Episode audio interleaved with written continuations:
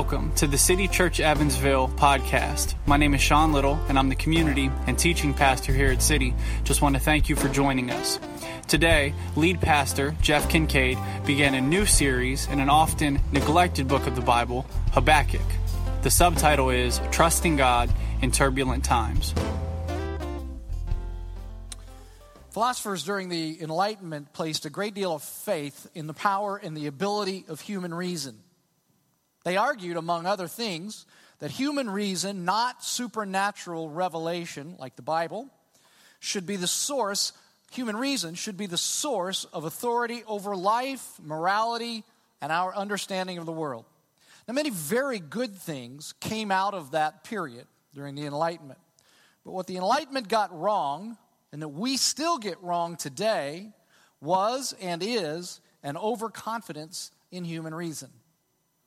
A writer for the New Yorker by the name of Elizabeth Kolbert wrote an article earlier this year about the limits of human reason. Really fascinating that this comes out of the New Yorker.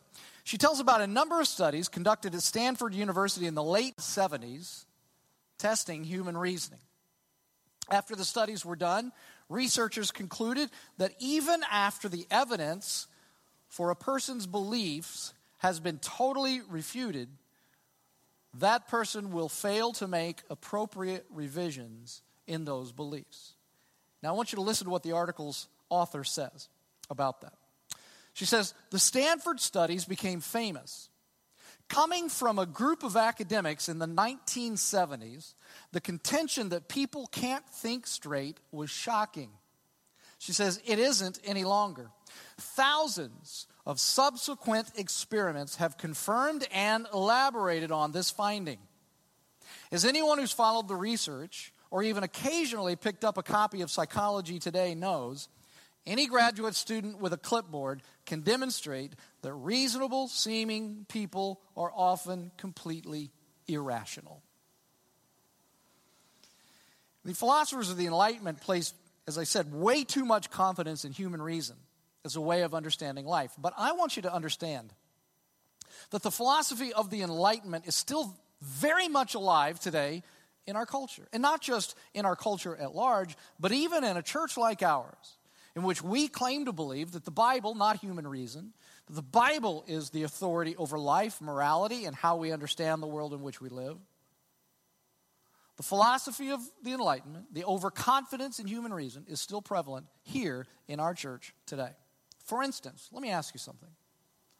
What happens to you when God does or doesn't act in a situation in the way that you reason that you think he should? When you're confronted with the injustices of the world on the news, do you ever find yourself in a crisis of faith? Why is God allowing this? Do you ever think that to yourself? When the good die young while doing good, do you ever question the goodness, the wisdom, the existence of God. When the cheating New England Patriots win their fifth Super Bowl, don't you wonder if there's a God in the universe? Seriously? How are we to respond to real life circumstances in which God doesn't do what we think he should do? When he doesn't act or respond in a manner that seems obvious any loving God would. We're doing baptisms after this service. About 10 years ago, a pastor in Waco, Texas, was doing a baptism. He stepped into a baptistry to baptize a woman in his church. And as he did, he reached out to straighten a microphone. And he was electrocuted and died in front of 800 people in his church, including his wife and children. Now, of all times, wasn't that one in which God could have intervened and done something? The pastor baptizing someone, isn't that a, a moment that God could have just suspended the laws, uh, uh, the principles of, of uh, electricity? And, and couldn't he have just saved that young man? He was a young pastor. If you were there that day when that happened, how would you have felt about the goodness of God? There are these times in our lives when God doesn't respond in the manner that it seems obvious to us that He should. In, in those moments, human reason often dictates our response. And we often find ourselves then in a crisis of faith. Is there a better way? Does faith in Christ make any difference in these moments? How are we to respond to those times in our lives when God doesn't do what seems obvious that He should do? Well, that's precisely why the book of Habakkuk is in the Bible. I'll bet most of you have never been in a study on the book of Habakkuk. That's where we're going to be for a few weeks. And so if you have a Bible with you, uh, maybe it's an old school copy of the Bible like this one, or maybe it's a digital copy of the Bible. Uh, I'd like for you to turn to Habakkuk. It's back in the Old Testament. Turn to chapter 1. If you don't know where it is in your Bible, look it up in the table of contents. That's perfectly fine. Habakkuk chapter 1. Uh, Habakkuk is one of the, what are called 12, uh, the 12 minor prophets. Now, they're not minor because they're uh, not as important as the others.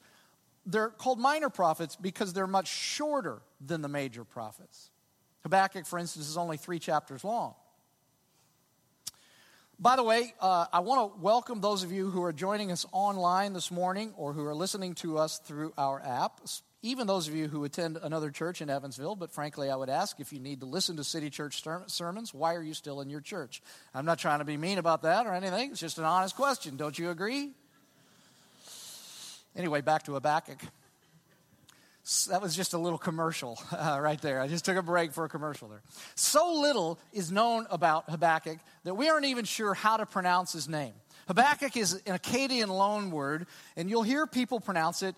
Uh, some people will pronounce it uh, uh, Habakkuk, and then some people will pronounce it Habakkuk.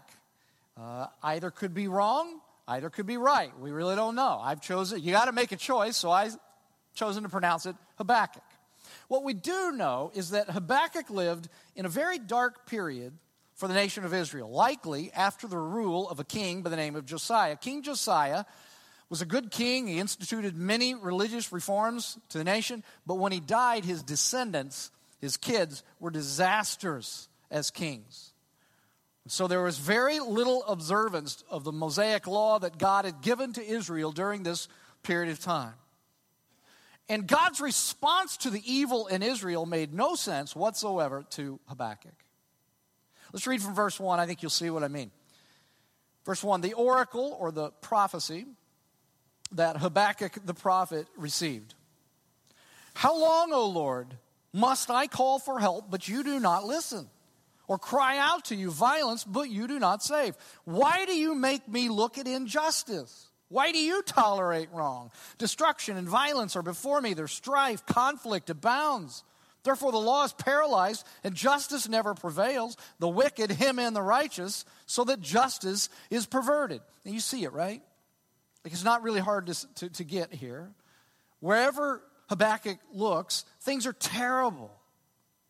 And in fact, I, I, will tell you something. I don't mean to sound negative. I, I hope I don't sound like a Debbie Downer, but it sounds this sounds reminiscent of our own country. Conflict abounds. Listen, I don't care what your politics are, but it's gotten extremely difficult to read the paper or watch the news because of the constant strife between the president and the media. And both of them are wrong. There's racial conflict in America, there's terrorism, threats of terrorism, violence. I could go on, of course. But all of this bothers Habakkuk so much so that he, that he goes to the Lord and he asks him very directly about it. He's frustrated. Why in the world aren't you doing anything about this? I, I come to you, I pray, I tell you about this, and you do nothing. And isn't that, isn't that frustrating? Like when you have you ever had that happen where you pray something that you know you feel so urgent about, so passionate about, and nothing happens? Like, I mean, I would rather have a distinct no sometimes and just, just know that God isn't going to answer this prayer rather than praying and nothing happening. That is incredibly frustrating. God answers Habakkuk's prayer in verse 5. Like he didn't answer it for a long time, and that frustrated Habakkuk. But now he's going to answer it. And his answer only increases Habakkuk's bewilderment. Verse 5. Look at the nations, God says, and watch and be utterly amazed, for I'm going to do something in your days that you would not believe, even if you were told. I am raising up the Babylonians, that ruthless and impetuous people who sweep across the whole earth to seize dwelling places not their own. Skip down to verse 11. The intervening verses really just elaborate on the ruthlessness of the Babylonians. Verse 11, God concludes by saying, Then they sweep past like the wind, and they go on, guilty men, the Babylonians, whose own strength is their God. You might underline that phrase. We're not going to talk about it so much today, but we will next week. That's going to become very important. This idea that the Babylonians were guilty men whose own strength was their God. Now, it would be very hard to describe to you just how shattered Habakkuk's theological categories are by God's answer. Like, like everything that he thought he knew about God, who God is, how God works, it's all shattered here. You probably picked it up, but what God is saying in these verses is that he is going to deal with Israel's evil, the evil in and among the people of Israel. He's going to deal with their evil by raising up the most treacherous, bloodthirsty, ruthless people the world at that time had ever known the Babylonians. Just wait, Habakkuk, God says. I'm sending more evil and more violence and more injustice to solve Israel's evil and injustice. Is that confusing to you? Make any sense? Watch what Habakkuk says in verse 12. Again, I'm just going to read a couple of these verses. He says, O Lord, are you not from everlasting? My God, my Holy One, we will not die. O Lord, you have appointed them to execute judgment. O rock, you have ordained them to punish. Your eyes are too pure to look on evil. You can't tolerate wrong. Why then do you tolerate the treacherous? That's the Babylonians. Why are you silent while the wicked, the Babylonians, swallow up those more righteous, the Jewish people, than themselves? In other words, what he's saying is, that's your answer? More evil to combat evil? That's, that's, that's what Habakkuk is saying here. This, this makes no sense, God, Habakkuk is saying. He's so bewildered, in fact, that he even says something stronger. He's almost saying here, Are you nuts? You, a holy God, are going to combat evil with evil? In fact, he even goes a step further. That phrase, when he says, Oh Lord, are you not from everlasting? Really, closer, um, a, a better way of translating that is that he's almost saying, I thought you were infinite. I thought you were holy. But you're not. That's almost, he, I mean, he's not saying, but he's almost saying that. That's how far he presses this. It's pretty bold, huh? It's pretty, pretty bold talking. The way that he talks to God is very bold. Now, here's what's interesting. Even in the midst of Habakkuk's bewilderment, I think there, I think there are three things that God would want you to see this morning. If you're in a place this morning where something has happened that you don't understand why God has done or hasn't done something, I think there are three things that God would want you to see this morning. Has something terrible happened in your world that you just can't understand why God wouldn't have intervened? Maybe it happened to somebody else. Maybe it happened to you. Did he not answer a prayer that seems obvious to you as a good idea? Whatever your situation, God is speaking directly to you this morning through Habakkuk about how to handle the confusion, the disillusionment, the bewilderment that you feel when God doesn't respond in the way that you think you should. And here's the first principle that I want you to see. And I think this is really important. Accept the limitations of human reason. That's very humbling. Accept the limitations of human reason. act contrary, essentially, to the philosophies of the Enlightenment as it relates to human reason. In fact, God says as much to Habakkuk, doesn't he, in verse 5, when he says, Look at the nations and watch and be utterly amazed. I'm going to do something in your days that you would not believe, even if you were told. Now be careful because we use that phrase, uh, you wouldn't believe it. We use that phrase a lot, right? But we don't mean it in the way that God uses it here. Like you go up to someone and you say, You're not going to believe the deal that I got on this car. And you don't really mean that they won't believe it. You mean that they're going to be blown away by it, but you don't think that they're going to call you a liar. But God does mean what he says here. Habakkuk, if I would have told you about this sooner, you literally wouldn't have believed it. It would have been way above your pay grade. Your ability to make sense of it, to reason it out, you couldn't have done it. It made no sense to you. And in fact, Habakkuk doesn't believe it, does he? And he is, I mean, he's completely bewildered that God hasn't acted in the way that he thought he should act. Many years ago, uh, when I was a very young, uh, freshly minted, very idealistic seminary graduate, I was working uh, one day uh, at the church that I was on staff at at the time, and I saw a young man that I didn't recognize wandering around our church campus. It was through the week, so he was just wandering around our church campus. And I reached out to him and I, and I started to try to build a relationship with this young man. I, knew, I, I kind of recognized that he didn't go to our church. I learned as I did that he was homeless. And so I tried to help him, gave him money for food, gave him, gave him a Bible, shared the gospel with him, invited him to come to our church, which he did a few times. And in doing so, when he came to our church, he became very familiar with our church campus and the times of our services and, and our routines. One Sunday morning, while one of our services was going on.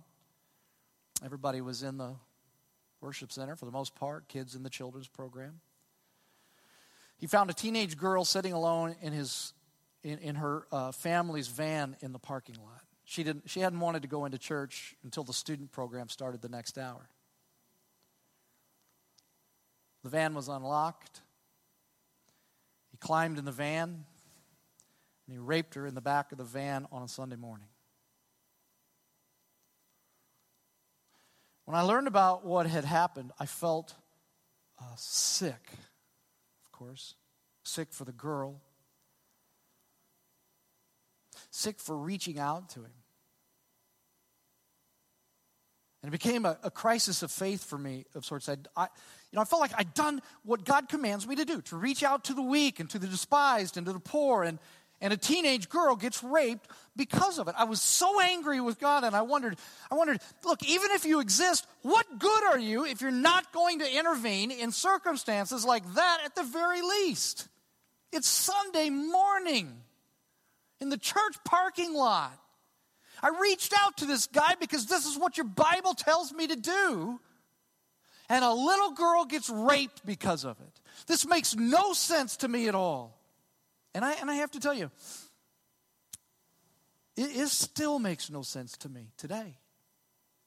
I, I don't get it.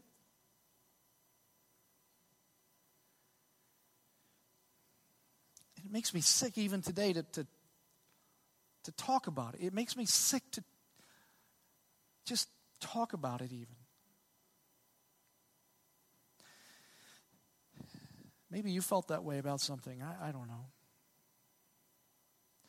If you think about it, what you can hear in, in my line of thinking, I think you hear it in Habakkuk's line of thinking as well,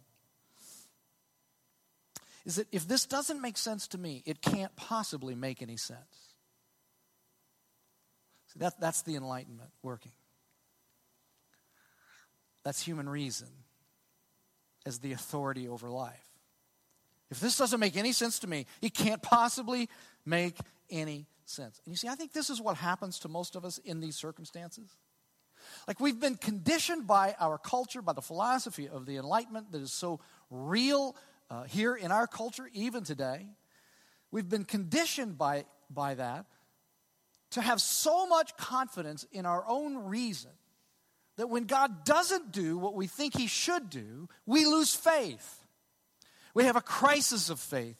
We get angry. Sometimes we even reject Him outright. I can't possibly believe in a God that allows that to happen. Maybe that's happened to some of you. This is, see, and this is what God is warning Habakkuk about. When He says, What I'm doing isn't going to make sense to you, Habakkuk. Now, as it relates to Habakkuk, we have an advantage today over him in that we know the history of the Jewish people, don't we? So, listen to this because this is really fascinating. Babylon did indeed conquer Israel just as God had said that they would, and they carried them away into exile. In other words, they took most of the people who lived uh, in the land and they they took them, moved them to uh, someplace in Babylon in the empire, and the Jewish people scattered out among the empire. Now, had the Jewish people not been taken off into exile, they wouldn't have been able to build synagogues all through the Babylonian Empire. In every major ancient city in the world at that time, they built synagogues. And so you had Jewish people and Gentile people who began to study and be interested in uh, the God of Israel. Now, eventually, the Babylonian Empire was conquered. A few other empires came and went. And by the time the New Testament opens, the Roman Empire is in power. And because the Roman Empire is in power, by that time, you could travel on roads that had been built almost anywhere throughout the empire, and you could do it safely because Rome had brought peace to the entire empire through what they called the, the Pax Romana, uh, Romana the, the idea of, of peace through strength. And so there was, there was peace throughout the empire. Rome was just too big and powerful and intimidating to battle or to cross, and so people just didn't do it. It was pretty peaceful at that point in time. So, so because of the roads and because of the peace, guess what? the gospel of Jesus Christ was able to spread throughout the Roman Empire. And we know from the book of Acts in the New Testament that the most receptive people to the gospel weren't the Jews, but the Gentiles, who were part of all of those synagogue communities that had begun during the Babylonian exile. And through them, Christianity spread rapidly throughout the world. Habakkuk couldn't possibly have seen all that. He couldn't possibly have reasoned through all that. Why? Well, because his, his perspective, his, his reason is, is limited. I mean, he couldn't possibly know all these things. But God is not limited. Just because this didn't make sense to Habakkuk didn't mean it couldn't make sense. See, I can't tell you why God allowed what happened to you or someone else to happen. Why he didn't make something happen to you or someone else that you thought he should have. I, I can't tell you why he allowed that little girl to be raped in the church parking lot. I can't tell you. I don't have any idea. I can only say this that just because it doesn't make sense to you or me doesn't mean it can't make sense at all. You see, you have to accept the limitations of human reason. Whatever it is that you're facing today, whatever it is that you're going through or someone you love is going through, and God isn't doing what you want Him to do, you have to accept the limitations of human reason and trust in God. And there's peace in that. It takes enormous humility, but there's peace in that. That's number one. Here's the second. Second thing that God wants uh, you to see in this passage and it's very easy. Seek truth. Seek, seek truth. Do you notice what Habakkuk doesn't do in this? He doesn't stop praying. He doesn't walk away from God. He doesn't reject God. He doesn't write on Facebook that he no longer believes in God. He doesn't start blogging about all of the things that, that have happened and that this is the reason he can't believe in God. Yes, he's confused. Yes, he's bewildered. He's even angry, I think. But through it all, he keeps praying. Very honestly seeking truth rather than stopping at the outer edges of his reason. And I want to challenge you this morning that if something has happened that has shaken your faith in God, if you find yourself in a crisis of faith, or maybe something has happened that caused you to reject God outright, and you're just here on the, the arm of someone else this morning just to satisfy them. I want to challenge you to seek truth. Listen, I meet a lot of people, maybe you do too. I meet a lot of people who've made enormous decisions about God's existence, about God's character, uh, about his reliability, his goodness, without ever reading the Bible, without ever seeking truth. A pastor and an author by the name of uh, Tim Keller once wrote this If there is absolute truth, and we don't care to discover it, it would be like driving with our eyes closed. And I see a lot of people do that. Some of you might have come from backgrounds in which you were taught never to ask hard questions like Habakkuk is asking about God. A friend of mine once, a friend of mine told me once that she was scolded by a priest for asking some difficult questions about God. Or maybe you've been taught that you can never get angry at God, that you can never speak to God in the candid and challenging way that Habakkuk is speaking to God here. But I just want you to notice something. I want you to hear this. Just the fact that this prayer and many others like it are present in the scriptures is proof that God understands how people speak when we're at the limits of our reason. He gets it, He understands it. He understands how bewildered you are, and He understands how we, desperate we get, and how, how we talk, and, and how bewildered and upset and, and even angry we get in those moments. And you need to know that Christianity can handle your intellectual scrutiny. Faith is not opposed to reason. Sometimes it's opposed to your feelings, sometimes it's opposed to how things may appear to you, but it's not opposed to reason. God can handle all of your scrutiny, all of your emotions, including your anger. But what you need more than anything right now is not just your own human reason, you need truth. And many years ago, there was this, uh, he's a, a, pastor in England. He, he, was, his name was Dr. Martin Lloyd Jones. He wasn't a, uh, a, he didn't have a doctorate of theology. His actual he was actually a medical doctor who became a pastor. And he once said this He said, Much of your unhappiness in life is because you spend too much time listening to yourself and not enough time talking to yourself. I want to read that again. Much of your unhappiness in life is because you spend too much time listening to yourself and not enough time talking to yourself. What does he mean? Well, what, he, what he means is that you don't talk truth to yourself enough. You have to do this. We don't speak truth to ourselves enough. We listen to our own flawed and limited reasoning. Maybe we listen to other people whose voices that, that, that we hear in our minds many years later.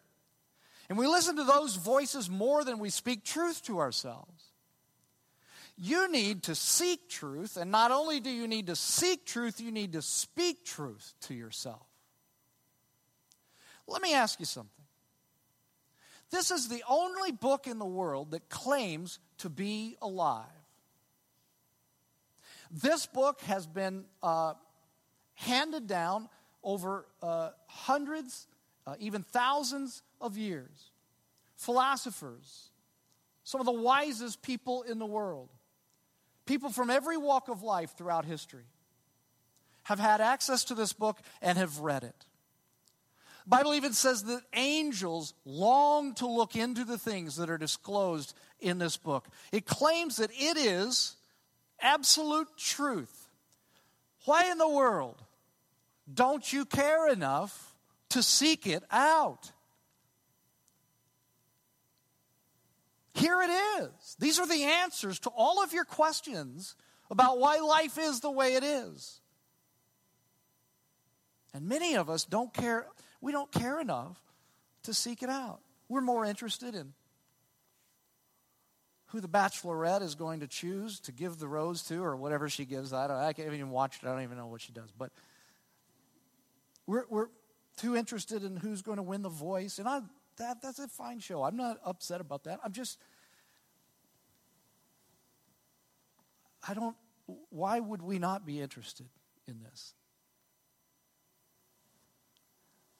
Most of your unhappiness is because you're listening to yourself, the news media, somebody else tell you about life, and you're not talking truth enough to yourself. If you did, it would change you. Okay. Last thing. When God doesn't come through or act in the way that you think He should, when you're bewildered by God's actions or His lack of actions, here's, here's the last thing expect, expect light to come out of the darkness. Now, what do I mean by that? Well, okay, you do not want to miss this. Listen to this. This is fascinating. In the book of Acts, the, in the New Testament, the Apostle Paul stands up and he preaches in one of the synagogues that I told you about that was built as a result of the Babylonian exile. This is cool. Let's listen. This is worth the price of admission today, I promise you. What'd you pay? You paid nothing. So this is worth nothing. No, I'm kidding you. This is, this is great. This is valuable. He's preaching the gospel to Jewish people in these synagogues and eager Gentiles. And here's what he says, and I want you to see if you recognize anything here. He says, Therefore, my friends, I want you to know that through Jesus, the forgiveness of sins is proclaimed to you. Through him, everyone who believes is set free from every sin. Wait a minute. Just this isn't what I want to call your attention to, but I just want to note this. What did he just say? Through him, everyone who believes and cleans up his life is set free from every sin. Is that what he said?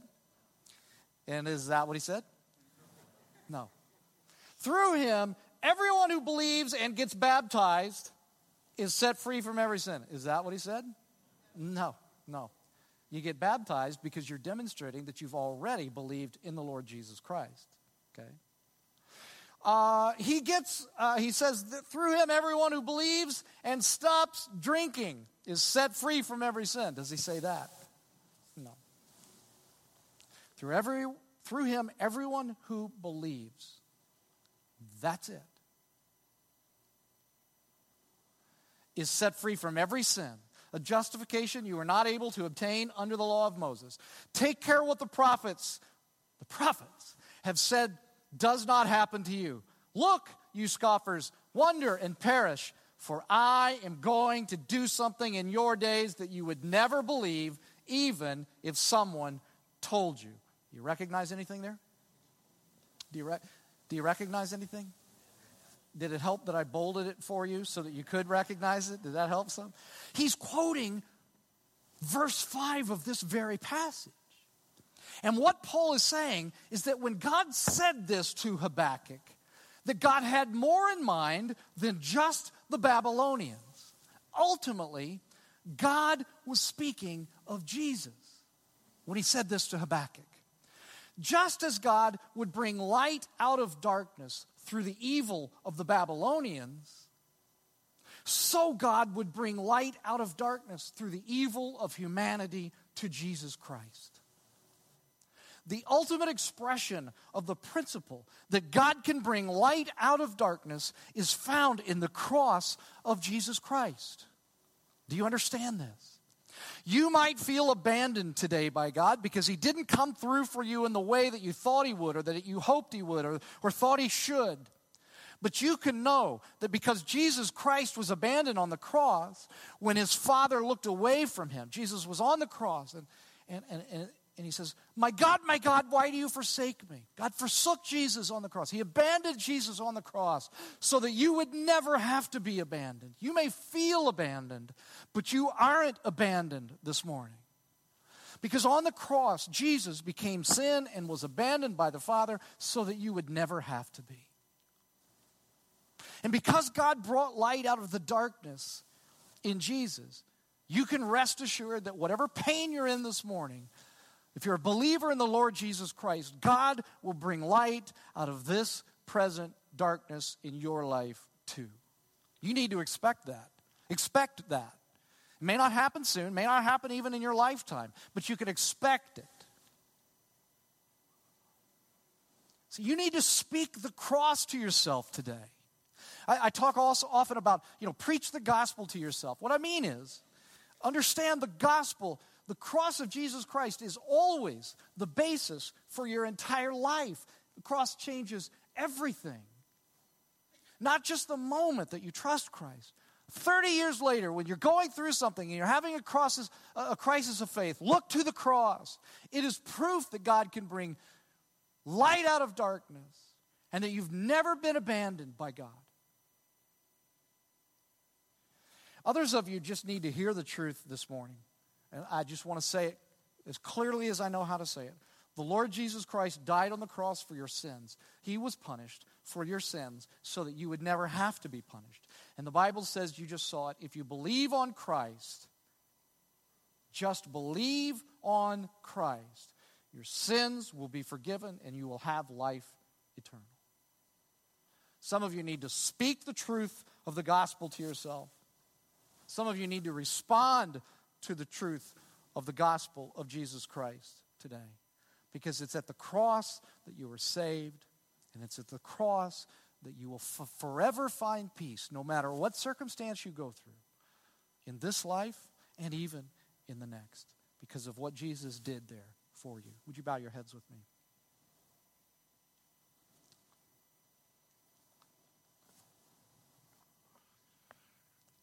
Lord Jesus Christ, thank you for your goodness to us.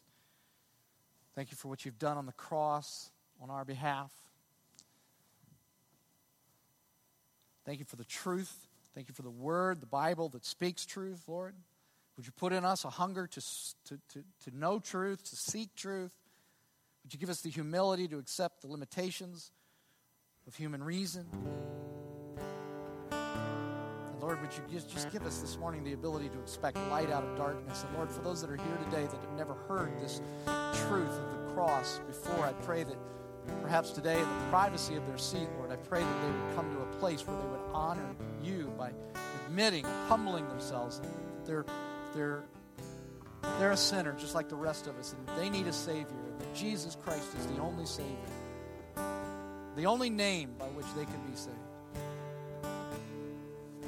bring them to that place today.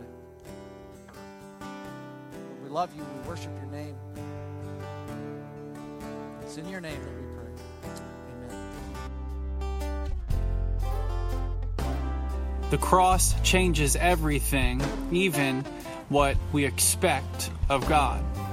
How we think of God, how we anticipate God will act or not act on our behalf. And in the ultimate sense, what we can expect from God is that He'll bring light out of darkness, that He'll bring wholeness out of brokenness, that He'll bring freedom and liberation out of slavery and bondage. So, what would it look like for you this week to expect light out of darkness? Darkness in your situation, in your relationships, in your circumstances, how can the cross inform your reality? Well, thank you again for tuning in to the City Church Evansville podcast. You can find out more about us at citychurchevv.com, and we hope that you'll join us on Sunday morning at 9:15 or 11 a.m. at 314 Market Street in downtown Evansville.